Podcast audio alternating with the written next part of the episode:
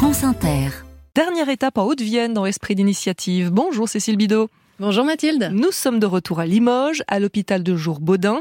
L'établissement propose aux personnes âgées un programme baptisé Parachute. Oui, c'est un programme de prévention des chutes qui a déjà accueilli 200 patients depuis sa création en 2017, des personnes de plus de 65 ans ou qui souffrent de maladies qui provoquent des déséquilibres.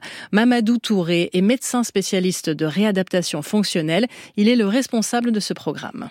Un tiers des personnes de plus de 65 ans chutent chaque année il y a 9300 personnes qui, au décours de ces chutes, entraînent des décès. Donc nous, notre rôle, c'est de faire en sorte de pouvoir réduire ces risques de chute en travaillant l'équilibre des patients en travaillant la force des membres inférieurs. Pendant deux mois, les participants viennent deux demi-journées par semaine. Tout commence avec une séance d'activité physique adaptée. Donc, face à la barre, vous écartez vos jambes, largeur de vos épaules, et on va partir sur un petit mouvement de squat, sans décoller les talons, monsieur Sanchez, on essaie. Il est exigeant, le prof de sport, quand même, un peu.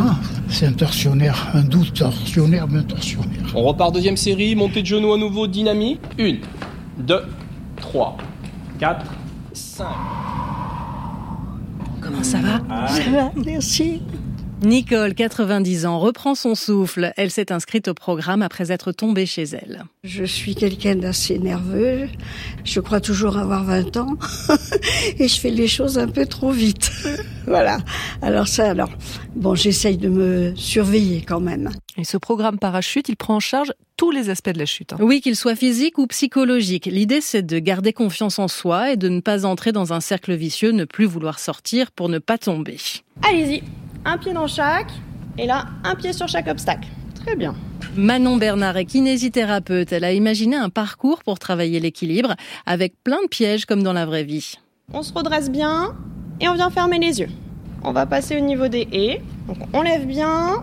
Parfait. Alors on peut marcher sur de la terre, euh, sur de l'herbe où il y a des trous.